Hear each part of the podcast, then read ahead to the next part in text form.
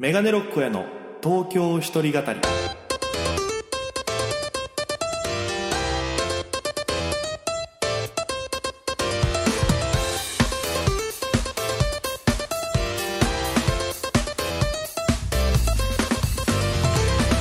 さあ今週も始まりましたメガネロックへの東京一人語り。パーソナリティは私県出身で現在東京でフリーのピン芸人として活動しております。メガネロック大家でございます。この番組は大都会東京へ口先一つで乗り込んだ沖縄芸人の一人語り。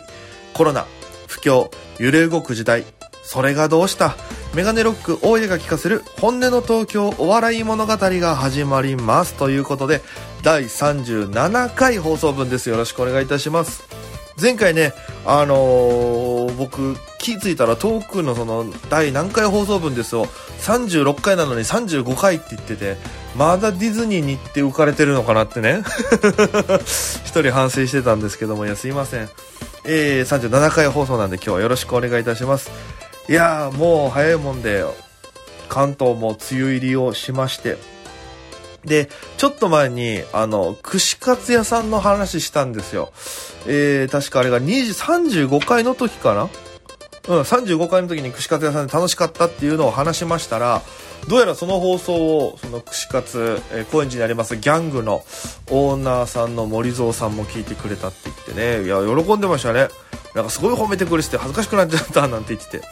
て。で、まあすごいありがとうございますっ、つって。でその時、まあ、先ほど僕もラジオでねその35回の時に喋ったそのそこで知り合った飲み仲間のメンツもですねこの間行った時に久しぶりに久しぶりというかまあ週に2回しか空いてないんでね土日しか空いてないからそこでまた再会してで帰る時にまたバイバイって言ったらあラジオ聞いてよラジオ聞いてよみたいな。言ってくれて着々と東京一人語りが高円寺を中心に広がりつつあります。いやこの間それでギャング行ったったらねなんか常連の常連というか初めて来たのかな？おじさんがなんかあの一口サイズのフランスパンみたいなの持ってきててでどうやらそれをなんか串カツで揚げてみたんですってフランスパンパンの揚げめっちゃ美味しかったんですよパンの揚げが。で多分それねガーリックソースかなんかかけてたんですけど本当にガーリックトーストのなんかめっちゃ美味しい版みたいな。でなんかイメージなんだろうなと思ったらこのアヒージョとかやるじゃないですか。あのオリーブオイルで煮詰める。あのアヒージョをもう最後その中身食べ終わってのオリーブオイルの中にそのパン浸して食べるみたいなあの美味しさのサックサクのやつっていうもう最高な味と食感っていうのがあったんでちょっとあれねなんかお試しでやってたから多分正式メニューじゃないんですけどめちゃくちゃ美味しかったですねうんぜひ皆さんも気になる方、えー、串カツギャング、高円寺にあります。チェックしてみてください。ちょっとオープニング長くなりましたけども、えー、今週もお付き合いよろしくお願いいたします。ということで、えー、まあ、今週も、えー、いろいろありまして、今週はね、あの、ライブに来てたお客様から、差し入れで靴をいただきましてね、ありがたいことに。靴ですよ、皆さん。33センチの。いや、僕もともとサイズがね、大きいんですけど、32センチの靴今履いてて、で、それもなかなかね、あの、32センチなんて見つからないですから、アウトレット南大沢ってところがあるんですけど、そこ行った時に、スポーツ用品店みたいなとこで、もう本当にセールみたいなので唯一でかい32センチがあって、それ買ったのがもう約2年ほど前ですか、1年半ぐらい前かな。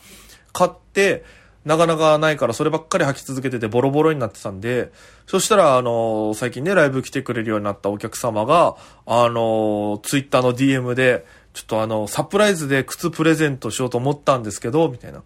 あの、サイズがいかんせん、32とか33って、わかんないんで、あの、サプライズできなかったんで、とりあえず確認させてくださいっていう、ありがたい DM が届きまして。で、そっからじゃあこれでお願いしますみたいに言ったら本当に、あの、くださって、いや、めちゃくちゃいいやつですよ。ありがとうございます、本当に。エアマックスってやつですか ?33 センチの。いやー、本当にね、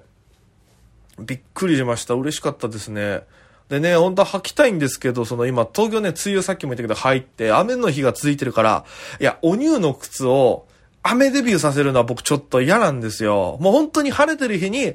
新しい靴履いてお出かけするっていうね、そのノートの最初の1ページ目だけ大事に使うみたいな、あの感覚なんで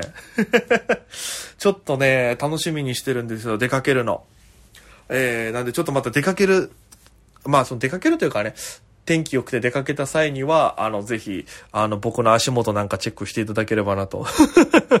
まあ、チェックのしがいがないとは思うんですけどね。えー、本当にありがとうございます。年中通してプレゼントは受け付けまし、受け付けてますからね。あの、誕生日の前払いみたいなのも全然受け付けてますんで、よろしくお願いいたします。ということで、今週もメールテーマご用意しております。ね、もう、エコーのクオリティというか、エコーのパターンが毎回違うから、本当に、びっくりしますけども。いや、ありがたいですよ。じゃあ僕が逆にそのエコーっぽく言ったらエコーがどうかかるんだろうっていうのもちょっと気になってるんで、ちょっと今週は、もう、普通だったら、メールテーマ、緊張ってなって、エコーかかるんですけども、最初から僕、エコーかけたっぽく緊張って言ってみようかなっていう。そしたら、どう聞こえるかってことですからね。ちょっとじゃあ、ちなさん、行きたいと思います。今週のメールテーマは、エコエコエコエコエコエコエコエコエコエコエコさあ、これがどうなってるかは本番聞いてのお楽しみですからね。いや、ただでさえ、東京で撮ったデータを送って、いろいろ触ってもらってね、あの、ちょっと整えて、音整えてもらったりとか、お手間かけてるのに、余計お手間をかけることしてるっていう、本当ダメな人間なんですけど、え、今週のメールタイムは緊張でございます。まあ、なぜ緊張というテーマにしたかと言いますと、えー、私、ちょっと、とある、まあ、お仕事というか、えー、一本決まりまして、あの、東京来てから多分一番の、ええー、お仕事になりそうな気がしてて、とりあえず今緊張をすごいしてるというか、なんかもう緊張しすぎて今もう、なん、なんかどうしように近い気持ちというか、もうなんか、多分、ワクワクもしてるし、ドキドキもしてるし、緊張もしてるし、なんかいろんなのが入り混じってて、でもトータルこの感情をなんて呼ぶんだろうって言ったらやっぱ緊張って言うんだろうなっていうのを感じたんで、えー、ちょっとこちらのメールテーマにさせていただきました。まあ、このね、今発表できないこの案件も、えー、ちょっとまた発表できるタイミングが来たら、えー、伝えたいなと思います。これはもう、沖縄にいる皆さんもね、楽し、喜んでいただけるんじゃないかな。おや、ここ、ええー、みたいなね。えー、気になる方、僕のその続報をチェックしていただければなと思うんでよろしくお願いいたします。さあ、そんなこんなで緊張にまつわる、メール募集しましたら、メールにつうとツイッター意見いただきました。ありがとうございます。もうもう、ありがたいですよ、この、東京一人語りね、皆様のおかげで成り立ってますからね。本当に。もう、なんですか、ハエバルバンバンとかね、秋のりさんがやってる番組とか僕ずっと聞いてますけど、めちゃくちゃやっぱりこの、ツイッターの書き込み多かったりするから、やっぱもう、メールもそうだし、ツイッターも絶対、こうだ、もう僕は打倒ハエバルバンバンですからね。一方的に。もう、秋のりさんが人間ドック予約したっていう話とかも聞いて、僕は本当に生まれてこの方人間ドックを受けたことがないから、本当にやばい病気とかあるんじゃないかっていう不安も抱えながら、生きてますから、これも緊張感ですよ。緊張感ある毎日を過ごしてますからね。あの、そ、あ、僕もちょっとまだ本編入られ、思い出した話があって、昔東京でね、あの、出てきたばっかりの頃、夜中寝てたら、急な頭痛で目が覚めて、で、全然収まらなくて、頭痛が。で、トイレ行って、あの、マーライオンになったのよ。ね、なんとなくイメージしてくださいね。頭痛からのマーライオンってめちゃくちゃやばいじゃないですか。緊張感あるじゃないですか。うわ、苦しい、やば、やばってなってて、そのまま、眠れないとかじゃなくても、そのまま気を失うように、気を失ったのよ。多分。布団に戻って。で、朝起きたらケロッとしてるっていうことがあったから、マジで緊張感ありました、あの時は。それは多分ね、俺、神奈国広さんか誰かに話したら、ワンチャン詰まったんじゃないか説あったからね。まあ、この専門家の人ではないし、病院も行ってないからわかんないけど、一回なんかちょっと危なかったんじゃないかっていうのをなんかあったから、マジで皆さん体調悪いと思ったら病院行ってくださいね。もう緊張感変に持たせないようにしなきゃいけないですから。えー、まずはツイッターの方から紹介しましょうかね。米山さんです。いつもありがとうございます。よく不安があったりすることがあり、その時の気分って心臓に悪い。なので、これはできるかどうか、単なる緊張してるだけ。と思うようにしています。同じく慎重に、えー、心臓に悪い緊張も、こう思うと前に進める気がしますといただきました。ありがとうございます。これ具体的にはどんなシチュエーションの時にそうなるんですかね？こう、なんか、明日の仕事大丈夫かなとかね。僕もなんかありました。な、これで言うとなんか俺本当に、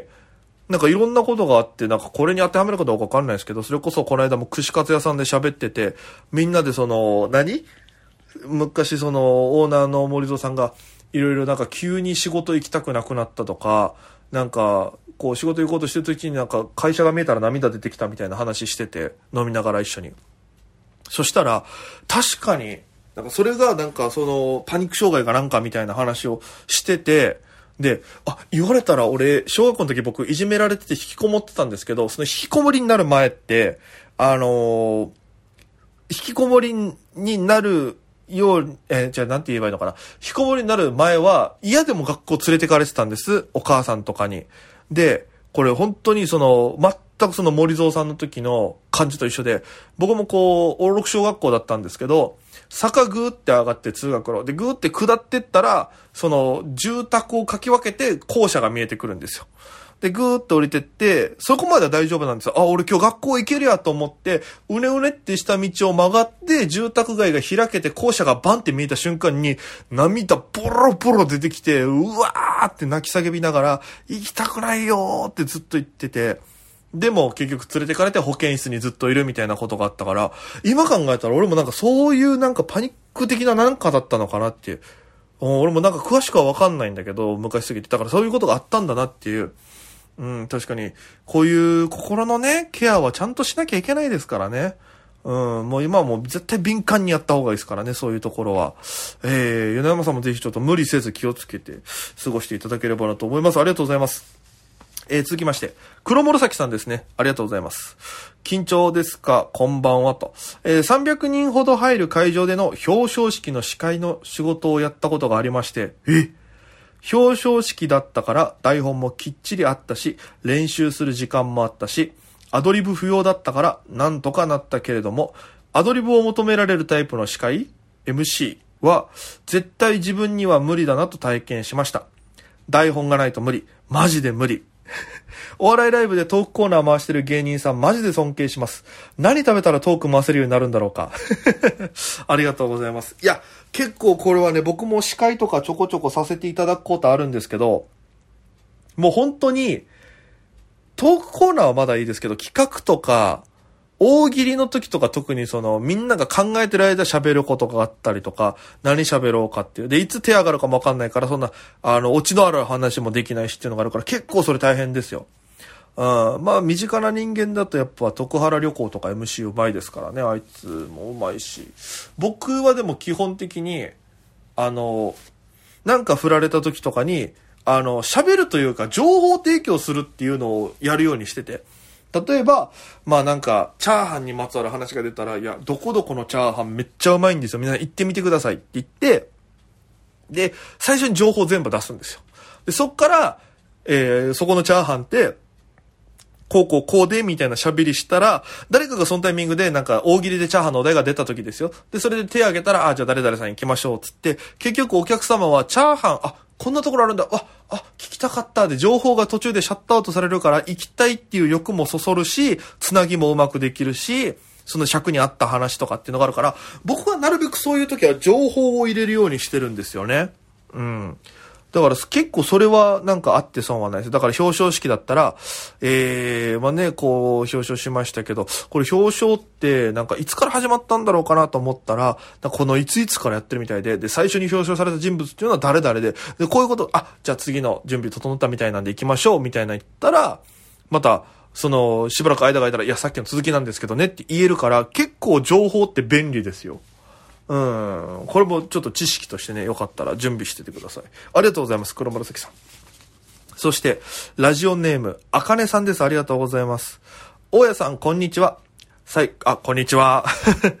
えー、最近雨降ったり晴れたり天気が忙しすぎるので、お体にお気をつけてお過ごしください。いや、もうありがとうございます。元気でございます。ピンピンでございます。今日のテーマ、緊張ということですが、私は昔から人前に立つことが苦手で、極度の緊張からか思ったことや伝えたいことをうまく話せなくなってしまい、必ず一人反省会してます。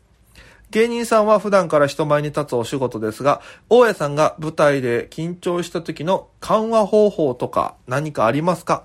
えー、よかったら教えてくださると嬉しいです。ニコニコマーク。いつも応援してます。頑張ってください。えー、拍手ピエンマークありがとうございます。いや、僕も最初は結構緊張してたんですよ。もうライブ前とか、えずくタイプの芸人だったんですけど、もうだいぶえずきは減りましたね。賞レースで、賞レースぐらいかな。R1 の1回戦とか2回戦はちょっと、ウェーってなってたけど、最近はそれ以外はあんまりえずかなくなって、緊張はあるけどね。で、これやっぱり何かっていうと、やっぱりその、自分に期待しちゃってるからだったなっていうのは思ってて、まあこれが全員が全員そうじゃないんですけど、僕が芸人として、えー、緊張してた理由そこだったんです。東京出てきて気づいたんですけど、あの、自分が一方的に自分を信じ込みすぎてるっていうのがあって、だから自分を過大評価しすぎてて、えー、期待しすぎてて、思ったより反応がないだけで自分ってダメなんだって思い込んじゃうっていうのがあるから、あの、自信は持ってていいと思うんですけど、本当に自分に期待をしないっていうのをやってて。で、これは、あの、誰、まあ、東京行って気づいたんですけど、その助言をくれたのが、沖縄の時のその FEC の先輩の、もう赤花青年会さんっていう、もう大ベテランというか、もう年だけベテランみたいな方がいるんですけど、芸歴もベテランですけど、年も結構いってて、もう50過ぎてんじゃないかな。おじさんが、あのー、一緒にね、ラジオやってて朝、あのー、昔ね、で、それ終わりで、あの、国際通りのバンボシュで昼飯とかたまによく行ってたんですけど、あの、その時に話してて、こう、緊張しちゃうんですよ、みたいな、ネタ飛ばしちゃうんですよ、どうしたらいいですかねって聞いたら、赤羽さんが、ええ、お前よ、期待しすぎ、みたいなこと言って、自分にこう思うな、こんなこと、つって、あの、受けないと思ってやれ、みたいな。そしたら、受けないと思ってやって、受けたらラッキーってなって、そっから楽しくなってくるだろう、みたいな。だからもう自分もなんか、そう信じすぎるな、みたいな、なんかその、そういう系のことを言ってくれて、で、はってなって、僕はそっからネタ飛ばさなくなったんですよ。で、あ、よかったと思って、で、東京出てきた時もなんかすごい緊張しておえおえしてたんですけど、やっぱそのバトルライブとかって別にその周りに知ってる人がいればいいんですけど、知らない人とか誰も多分眼中に入ってないんですよね。で、まあなんか誰かネタ見て面白いなと思ったら声かけられるし、あの、お友達が増えていくと思うんですけど、別にそこに行く段階でもないのに、自分一人で緊張して、なんか見られてるって思い込みすぎてた。うん。だから多分変な話ですけど、あかねさんも別にその、リラックスというわけじゃないですけど、あんまり自分をできるとか、失敗したらどうしようって思わず、あのもう本当にただやるみたいな、別に間違ってもいいじゃんみたいな、それぐらいの軽い感じでやればいいかなと思います。あとはもう本当に好きな曲を聴くっていうのが一番だと思います。自分の中でテンションを上げるっていうね。高校生の時に笑顔甲子園っていうお笑いの大会があって、2回目優勝させていただいたんですけど、もうそれって2日間あって、で、1日目の審査の得点が次の日に持ち越されて、ボーナス点みたいになるんですけど、2日目で全然逆転とかされるっていう。で、僕1日目トップで通過して持ち越し点あったけど、まあ、その、落語とかコントとか何でもありの大会なんで、1日目は、その、ま、まんべんなくね、その、わかりやすいやつが受けるんですけど、2日目はね、落語の親父がいつもすごいんですよ。大きいホールで、あの、おじいちゃんおばあちゃんとかも全世代が来るんで、やっぱその、落語とか、そういうわかりやすいやつの方が、8分あるし、落語10分だったかな。他が、え持ち時間4分か5分で、落語だけで10分あるんですよ。で、そこで、わってこう盛り上がったりするから、落語が大体まくられることがあったんで、僕もすごい緊張してたんですけど、その時はサンボマスターさんの、できっこないをやらなくちゃっていう曲をずっと舞台袖で聴いてて、あの、まあ、著作権的なあれがあるから歌詞とかリズム歌えないけども、サビの言葉でだいぶ勇気もらって、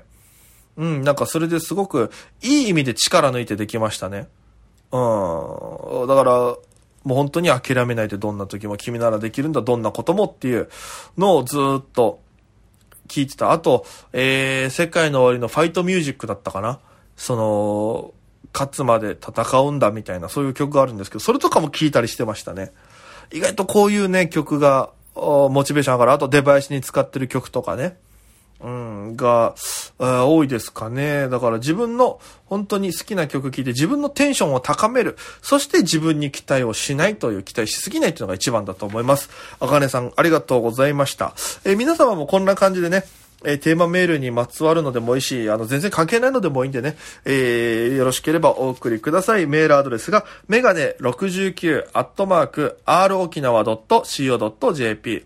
megane69 アットマーク r oki nawa.co.jp こちらすべて小文字となっております。そしてツイッターからは、ハッシュタグ、東京一人語り、東京に独身の独に語る漢字4文字東京一人語りをつけて、つぶやいていただけると紹介しますので、よろしくお願いいたします。さあ、ということで、今週もあっという間のお時間でございます。えー、ご視聴いただいた方ありがとうございます。ご拝聴の皆様感謝でございます。えー、告知といたしましては、えー、来週は結構ライブラッシュがありますね。土曜日、高円寺でライブがあったり、日曜日は前、えー、ずっと新宿、新宿、下北、新宿。で、月曜日が、えー、阿佐ヶ谷。で、火曜日がボスダルライブっていうもう本当大事なライブがありまして、水曜日がみんなの笑いライブ、えー、池袋っていうのがありますんで、よかったらぜひ遊びに来てください。よろしくお願いいたします。えー、そんな感じで、